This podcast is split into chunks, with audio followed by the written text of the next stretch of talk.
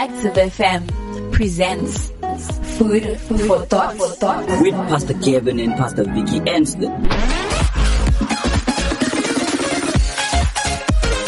Radio, radio has never been better. So we're continuing with our series, The Secret to a Life of Miracles.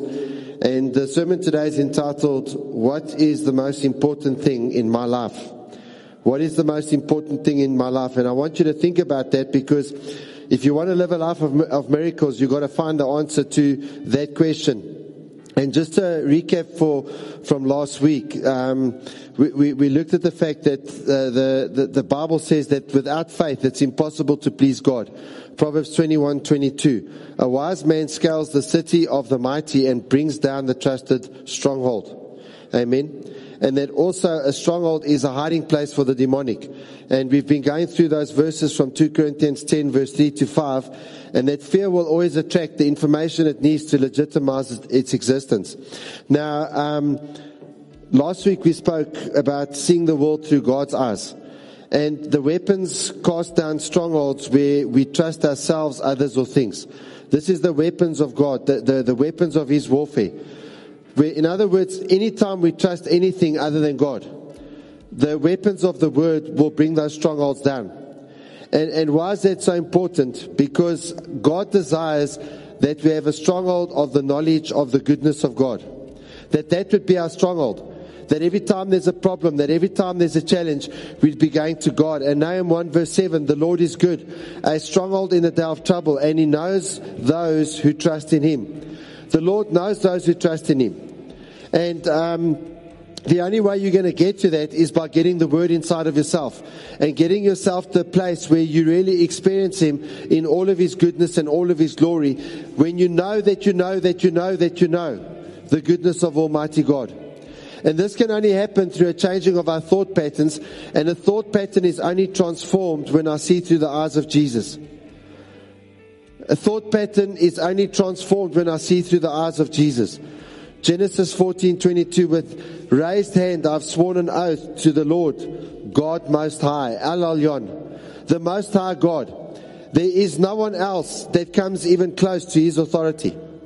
There is no one else that can even come close to touching him.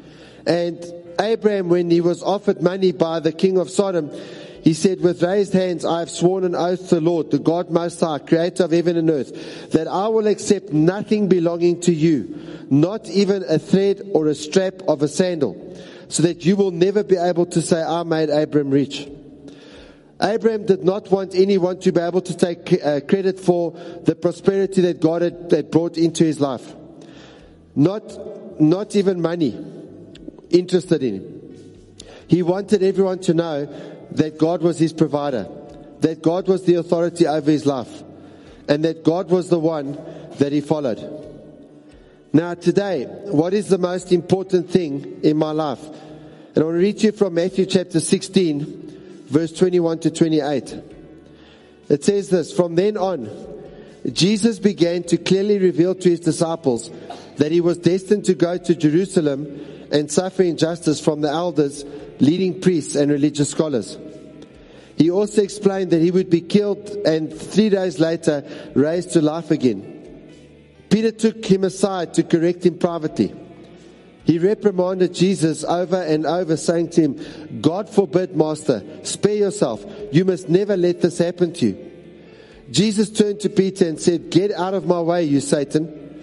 You are a hindrance to me because your thoughts are only filled with man's viewpoints and not with the ways of God. Then Jesus says to his disciples, If you truly want to follow me, you should at once completely reject and disown your own life. And you must be willing to share my cross and, and experience it as your own, as you continually surrender to my ways. For if you choose self-sacrifice and lose your lives for my glory, you will continually discover true life. But if you choose to keep your lives for yourselves, you will forfeit what you try to keep. Even if you were to gain all the wealth and power of this world at the cost of your own life, what good would that be? And what could be more valuable to you than your own soul? I, the Son of Man, will return one day with my messengers and in the splendor and majesty of my Father. And then I will reward each person according to what they have done. But I promise you, there are some standing here now who won't experience death until they have witnessed the coming of the Son of Man in the presence and the power of the kingdom of the realm of God. So, Jesus, if you look at this passage, he was purpose driven. He was, his whole life was driven around his purpose. The reason that he was born. In the natural, Jerusalem was not the place for Jesus to go. In the natural, Jerusalem is exactly the last place that Jesus should have gone. And it's the last place that he should have gone because the fact that um, the, the, the, the disciples knew that the people there wanted to kill Jesus. But from the, the perspective of eternity, Jerusalem was exactly where humanity needed Jesus to be. And Jerusalem was exactly the place that Jesus needed to be if he was going to save mankind from our sins so that we could live forever with him in heaven. So Jesus' purpose was also linked to his love for humanity, to his love for mankind. And the very purpose of his life, the very reason why he came to this earth was for the salvation of all people. Now, I remember in 1996, I was at home and uh, I was watching the news, and Nelson Mandela was standing by Robben Island, and there were a whole lot of media people there, and he was speaking, and he was speaking to the Americans because obviously the ANC was friends with the Cubans, and I'll never forget what he was saying to the press, and he was saying, America, you can go and, you know, you can be friends with whoever you want to, to be friends with. But what he said to them was, your enemies are not our enemies. Your friends are not our friends. And so we'll be friends with who we want to be friends with. And we were talking about the Cubans, China, and other places like that. Now, all of the political debate that was going on at the time was revolving around purpose. You see, obviously the ANC aligned with people like Fidel Castro. They, they aligned with the Communist Party in China, and they did not align with uh, many of the ideals that the Americans had. And so everything in this political debate was revolving around purpose. And there's no use debating someone unless you understand purpose. You see, if someone believes their purpose is X, you can speak to them until the cows come home. You're not going to change their mind. Because that is their purpose. That is why they believe that they exist. And no amount of debating, no amount of reasoning, no amount of challenging is going to change it. And it was exactly the same as Jesus. I mean, I want you to think uh, about some of these things. Um, uh, it says Peter took him aside privately. You know, like you take someone who's like lost it, someone who's like a loose cannon. Peter takes him aside privately, uh, privately and then he, he begins to reprimand Jesus. I want you to think about that for a second. Imagine taking the Son of God and you start reprimanding him. No, no, really, listen, you're not being responsible now. You, you're really not looking after yourself here now. Now, Jesus, God forbid that that would happen. You must never allow that to happen to you. Can you imagine? Peter must have been so wise. Imagine giving the Lord of glory this advice. Imagine coming to the King of Kings and giving him some advice and saying, Lord, you know, you don't have much wisdom here. Let me help you. Imagine going to the Lord himself and saying, Let me help you. And then Jesus turns around and says something that would have made many of us tremendously offended. You get out of my way, you Satan. I know some of you have been upset with your pastor, maybe your cell leader, or whatever. You know what I'm saying? But I, I've never said to anyone, You get behind me, you Satan. Or you stop hindering me, you Satan. Hey? Now imagine that's what your cell leader says to you. You're busy giving your cell leader or your pastor advice, and your pastor turns around. You get out of my way, you Satan. My word. That person next to you, say, My word. Say, My goodness gracious me. Um, and then he says this You are a hindrance to me. So Jesus is telling him the same thing Nelson Mandela was telling America at that press conference in 1996. You are a hindrance to me. All right? You don't have a clue of why I'm here, Peter. Peter, I'm the one that called you. Peter, I'm the one that told you to fish on the other side. Peter, I'm the one that calmed the storm. Peter, I'm the one that raised that boy at the funeral from the dead. Peter, I'm the one that raised Lazarus. Peter, it's me. All right? Peter, I'm the one that fed the 5,000. You were telling me to tell them to go home because there wasn't enough food. You were the one that was telling me there's only five loaves and two fish. And now you're coming here and you're trying to give me advice and you don't realize you're actually stuffing up the very reason why I came in the first place. Why? Because your thoughts are filled with man's viewpoints and not the ways of God. Listen, if you want to see God work, you cannot be filled with the viewpoints of people. If you are filled with the viewpoints of people, you're not going to see the way God wants you to see. You're not going to have faith. And if you don't have faith, you're not going to see God move. Kingdom perspective sees everything to God's plan. I want to say that to you again. Kingdom perspective sees everything through God's plan. In Matthew 16 21 from the New King James, from that time, Jesus began to show his disciples that he must go to Jerusalem and suffer many things from the elders and chief priests and scribes and be killed and be raised on the third day. Now, I want you to realize Jesus had already given his disciples at this point a whole map, a whole uh, storyboard for how things were going to pan out. He was going to go to Jerusalem. They were going to arrest him. He was going to suffer many things. At the hands of who? The chief priests and the scribes. the church of that day. The, the, the, the, the upright people of society. He, he was going to suffer, and then not only was he going to suffer, he was going to be killed. And then he said, and then I'll be dead for three days. And then I will be raised up on the third day. He'd already told them, guys, when that time comes, you see me hanging on that cross. Stop worrying about it. Because I'm going to go into the grave, and then on the third day, the grave's going to be empty. You know, it seems like the whole world has COVID. And if they don't have COVID, they have flu. And if they don't have flu, they have something else. And if they don't have something else, well, then they'll find something to worry about. Because people are either sick or worried. Amen. But we've got to start seeing through the eyes of Jesus. Jesus saw from an eternal perspective. He knew that he had to suffer. He knew that in order for his purpose to be fulfilled, he had to suffer. And why did he have to suffer?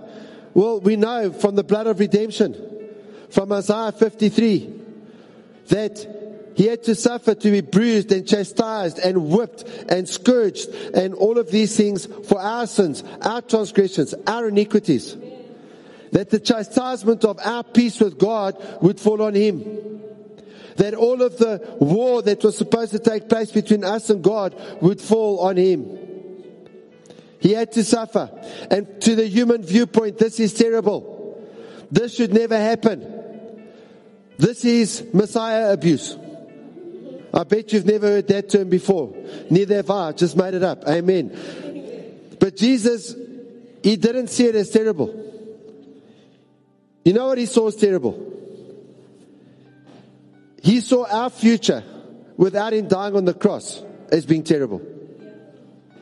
Jesus saw that he never, if he never went to the cross, that um, we were going to spend an eternity in the lake of fire.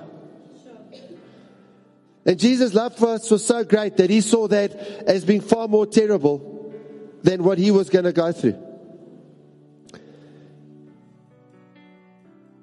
Jesus didn't just see from a human perspective. You see, from a human perspective, if someone hangs on a cross and dies and gets put in a tomb, it's over. But Jesus saw the end game. He saw, yes, he's going to go through all of this stuff, but that he was going to be raised up again on the third day. And here's what I want you to realize.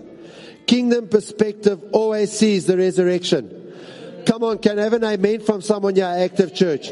Kingdom perspective always sees the resurrection. Kingdom perspective always sees the plan of God in the spiritual dimension. Kingdom perspective always sees the plan of God in the spiritual dimension. Kingdom perspective comes with wisdom from the Holy Spirit. And the Holy Spirit sees the future. The Holy Spirit will let you in on some things of the future. What bigger miracle could you have in, in, uh, than that in life? That you see some perspectives from the future because of the Holy Spirit. And what I want you to, to realize is that when you have kingdom perspective and you're living in the spiritual dimension and you're living in the, the, the, the fourth dimension, even death is not seen as such a big enemy because it's seen through the lens of the resurrection. If you believe, then you too will be resurrected. I want to say that to you again. If you believe, then you too will be resurrected.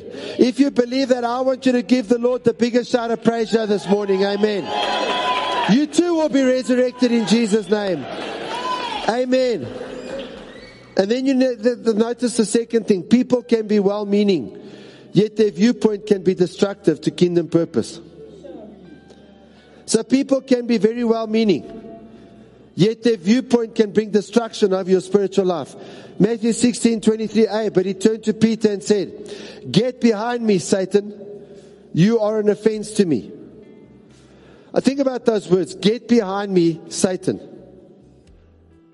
Peter thought he was advising Jesus well. Peter thought he's helping Jesus out here.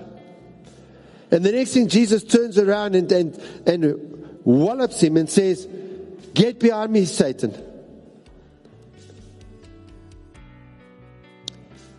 The thoughts of Jesus avoiding the cross seemed good to Peter and they would have seemed good to many of us. But they would have destroyed humanity. If Jesus hadn't got to the cross, humanity would have been lost forever. And Peter didn't realize. You see, when, when Jesus spoke to Peter here, he actually gives us quite a big insight into how our thinking goes. You see, Peter thought he was speaking his own thoughts. Peter thought he was giving his own advice. But Peter was not speaking his own thoughts. The thoughts that Peter was speaking were seeded there by Satan. This is what Jesus was telling him. By Jesus telling, you get behind me, Satan, or you back off, you Satan, you're a hindrance to me. The fact that Jesus said that, he's telling him, your thoughts come from the devil. When you're thinking from a human perspective, the enemy can sow things into your mind. And you can see things that are not reality, but yet they seem like they're reality to you. And that's why Jesus addressed Satan. Notice he didn't say, Get behind me, Peter. He didn't say, You, Peter, you're a hindrance to me. He said, Get behind me, Satan. He's addressing the Satan that is busy there infusing those thoughts into Peter. And Satan is trying to get Peter to convince Jesus not to go to Jerusalem and not to go through with the salvation plan of mankind. Peter had the word with him in the flesh. You know, John chapter 1 verse 1 says, in the beginning was the Word, and the Word was with God, and the Word was God. And then later on in John chapter 1 says, and the Word became flesh and dwelt among us. So Peter had the Word there with him. Okay, I mean, imagine you just walking along and you can just ask ask your Bible a question. And the Bible talks to you. Like physically. Not as if you have to open and, and read the pages. You understand? Like the Bible is right there. Because that's what he had. He had the word with him in the flesh. He had, he had the word right there with him, and the word spoke to him, and the word knew the source of Peter's thoughts. We have the word in written form. And I want to challenge you. We need to speak to the word about our thoughts. You see, at least Peter spoke to the right person. He spoke to Jesus about his thoughts. He spoke the word about his thoughts. When we go to the Bible and we speak the word about our thoughts, then what we need to do is to test every thought against the word to see if the source is maybe the enemy or, or it's our flesh. You know, we might be coming with some well meaning advice. We, we might be thinking that we're putting down some well laid out plans. But at the end of the day, we need to check what is the source of our thinking. Where is the core of what's coming? Because the enemy and the flesh always aim to destroy purpose.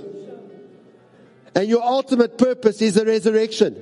Your ultimate purpose is that one day you too will see the end of the grave. You too will rise up and see your grave lying there empty. Because Jesus has saved you into eternity. And the enemy and the flesh always aim to destroy that. And Satan always works to cancel our, our, our revelation of the resurrection. Right now, while you're sitting there, Satan is working overtime to cancel your revelation of the resurrection. Right there. Whether you're here at another site, whether you're in your home, whether you're listening to the audio, Satan is working overtime as you're hearing the sermon. He wants to cancel your revelation of the resurrection because if you don't have a revelation of your resurrection that is coming one day, he kills your hope. And without your hope, you are hopeless. You know, when someone says, ah, oh, that's hopeless, you don't realize just what a prophetic word that is. And you can never be hopeless without Jesus. It's impossible. And so when our thoughts are filled with man's viewpoints, our thoughts oppose God. Matthew 16, 23b, for you are not mindful of the things of God, but of the things of men. God's entire purpose in the life of Jesus was the restoration of mankind. That was his entire purpose. The whole reason that Jesus came to the earth was so that we can see eternity. If Jesus had avoided Jerusalem, we would all be doomed. Now, man is full of opinions that oppose God. And in order to overcome those, those opinions that oppose God, you've got to accept the word of God as true in order to see the miracles of God in your life. When our faith is in the Lord, we see the supernatural. We see it. It becomes real to us, as real as if we can touch it. And today, I just want to tell you about applying the blood of redemption. And the blood of redemption, it turns out, it's quite an important piece of God's word that we need to learn to apply in our lives. You see, Jesus was whipped. And you know that the biggest scene in that movie, The Passion of the Christ, was when they were whipping Jesus. Because by his stripes we are healed. And God wants to redeem us in every single area of our lives. He wants to redeem us spiritually. He wants to give us spiritual redemption. Isaiah 53 verse 5. But he was pierced through for our transgressions. He was crushed for our iniquities. The chastising for our well-being fell upon him. And by his scourging we are healed. Isaiah 1 verse 5a, why should you be beaten anymore? Why do you persist in rebellion? Don't persist in all of the things that are going on, in the, the, the rebellion and the curses and all of that. Don't persist in that. You apply the blood of Jesus. And this passage helps us understand why the Lord asked people to trust Him. Because it's only by trusting Him that we can be redeemed from the power of sin and death. It's as He was saying, perhaps you cannot understand the way in which my own son was torn to pieces by that merciless Roman whip. He was torn to pieces for you. Perhaps you do not realize that he was punished for crimes that he had never committed. He had never done anything wrong. And when you apply the blood that was shed from Jesus' wounded body, you are free from rebellion. You are free from sin. You are free from every spiritual obstacle that opposes your right relationship with Almighty God. But you have to believe that you're free. You cannot think from a human viewpoint. The blood of Jesus was also shed for our physical redemption. Isaiah 53 5d, and by his stripes you are healed. You know, sickness is not a natural state for human beings. And now, for many of us, this is going to be a challenge today. Because many are sick. But that's not a natural state for human beings. You see, sickness came into the world as a consequence of the sin of man. And while you live far from God, the enemy had the right to attack you through sickness. But now that you're a part of the heavenly kingdom, you need to understand that your healing is within your reach. Your healing is within your reach. I want you to take it like this and say, My healing is within my reach. Come on, everyone, say, My healing is within my reach. You have to believe it. It's got to be yours. Listen, you want to fight this battle? This is the battle you got to fight. Jesus was whipped so that you would not have to endure sickness. I want to encourage everyone in our church. Take communion every day and start seeing by faith that healing is within our reach. Because just one drop of the blood of Jesus, just one drop from his wounded body, has the power to redeem you from all sickness and all pain. Now, in terms of that physical redemption, he wants to heal you in your emotions as well. And if you're emotionally scarred, maybe you're not physically sick, but you're emotionally sick, then you take it. By the blood of Jesus, I am healed. I'm taking hold, I'm laying a hold of that redemption. And then lastly, financial redemption. I've spoken about it before, but Proverbs 22 verse 2 says, The rich and the poor have a common bond. The Lord is the maker of them all. The Lord is the maker of them all. The rich and the poor have a common bond. Why are some people rich and some people poor? Why are some people successful and some not? Listen, the root of the matter lies in the nature that we possess. And that nature only changes through faith. That nature only changes when we apply the blood of redemption. I, wa- I want you to think now about what it would mean if you really got a revelation that the Lord has saved you from all of the sickness, the Lord has saved you from every curse. Every curse is broken. You have been redeemed from the power of the enemy.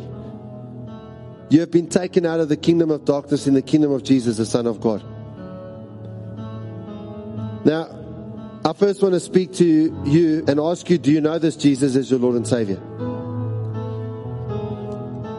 He loved you so much that even when his well meaning disciple came to him and said, No, Jesus, God forbid, you can never allow that to happen to you. That would be so disrespectful towards you. You see, the love of Jesus is so great that it's impossible for a mere human like Peter to understand it. And Jesus loved you so much that he was whipped to within an inch of his life. Jesus loves you so much that he hung on the cross for what, about six hours. And at the end, at about three in the afternoon, he cries out in a loud voice, It is finished. And the Bible says, then he gave up his spirit. You see, Jesus' spirit wasn't taken from him. Our spirits will be taken from us. Jesus' spirit wasn't taken from him, he gave it up so that we could have eternal life. So, how, how hard is it to have this faith? It's very easy. Romans 10, verse 8 and 9. But what does it say? The word is near you, in your mouth and in your heart. That is the word of faith which we preach. That if you confess with your mouth the Lord Jesus and believe in your heart that God raised him from the dead, you will be saved. That's it. You've got to confess him as Lord, believe in your heart that God raised him from the dead. If you don't believe God raised him from the dead, how are you ever going to believe God's going to raise you from the dead? And so your eternal destiny is at stake. You know, when you talk about these things, this is the most important question of your life. This is the most important question you have to answer. What are you living for? I want to encourage you to live for eternity. I want to encourage you to give your life to Jesus. I want to encourage you to make him the Lord of your life, to ask him to give you a supernatural revelation of eternity, and to bless you with it in a powerful, powerful way. And if you're struggling with this, whether you're here one of the sites, whether you're sitting at home, if you're struggling with this, I want to encourage you right now. Don't push God away. The best decision you will ever make with, for your life is to accept Jesus as your Lord and Savior. Jesus sacrificed everything for you. And so what he's asking is that you come to his altar right now and you sacrifice everything for him. And so I'm going to ask you to close your eyes. And I'm going to ask you to think, you know, do you need to give your life to Jesus? Do you need to recommit your life to Jesus?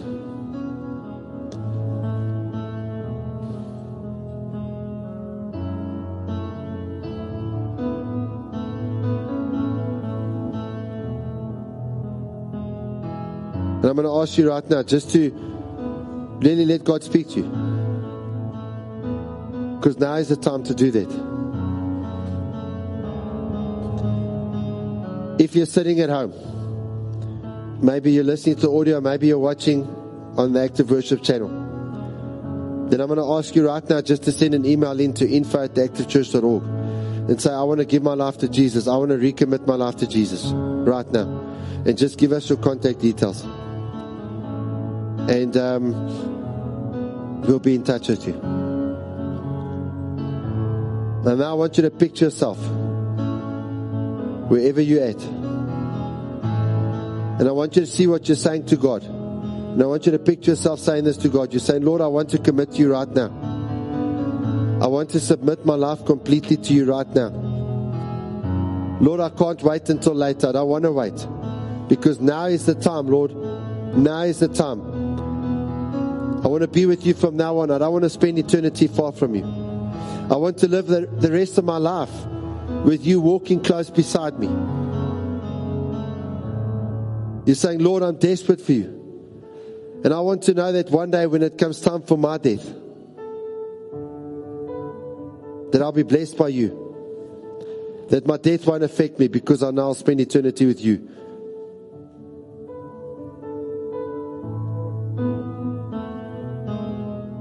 Just see the love of Jesus. Lord, I just pray that everyone would just feel that incredible love of yours right now, that supernatural love.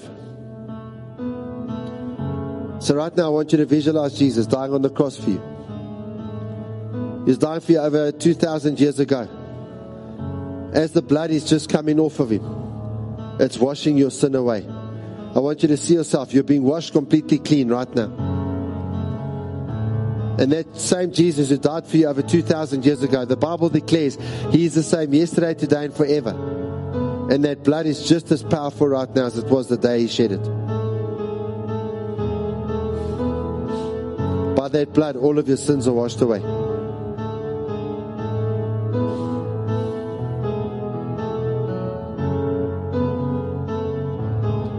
In Jesus' name. I'm going to ask you to repeat after me now. Say, Lord Jesus, today I recognize that I'm a sinner. And I repent of everything I've done wrong. I renounce my life of sin. And I accept your sacrifice. And I know that it was the price you paid for my redemption. And today, Lord, I ask that the blood of your wounded body would wash me of all rebellion and all my sin. That you'd set me free from any sickness and pain. And I accept that my debt has been paid. I have now no outstanding balance with you. You paid everything for me on the cross of Calvary. I accept that by your blood I'm justified. And that you see me as I'd never sinned. And by your blood I'm sanctified. You have chosen me to serve you. And I'm willing to serve you. And so I open the door of my heart, Lord Jesus, and I let you in to come in as my Lord and Savior. Thank you for saving me and giving me eternal life. In Jesus' name I pray. Amen.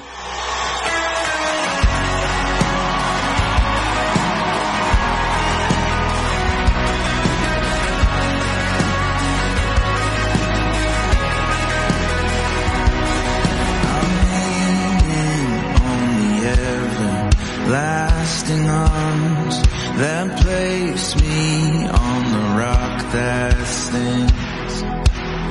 And I hold true to the one who breaks my fall and lifts me time and time again.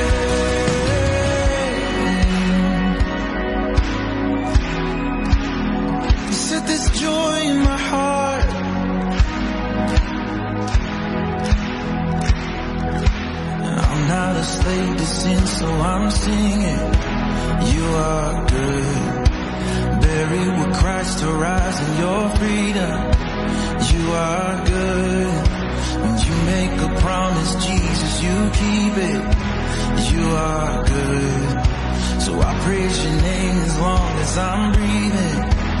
You are good. Come on.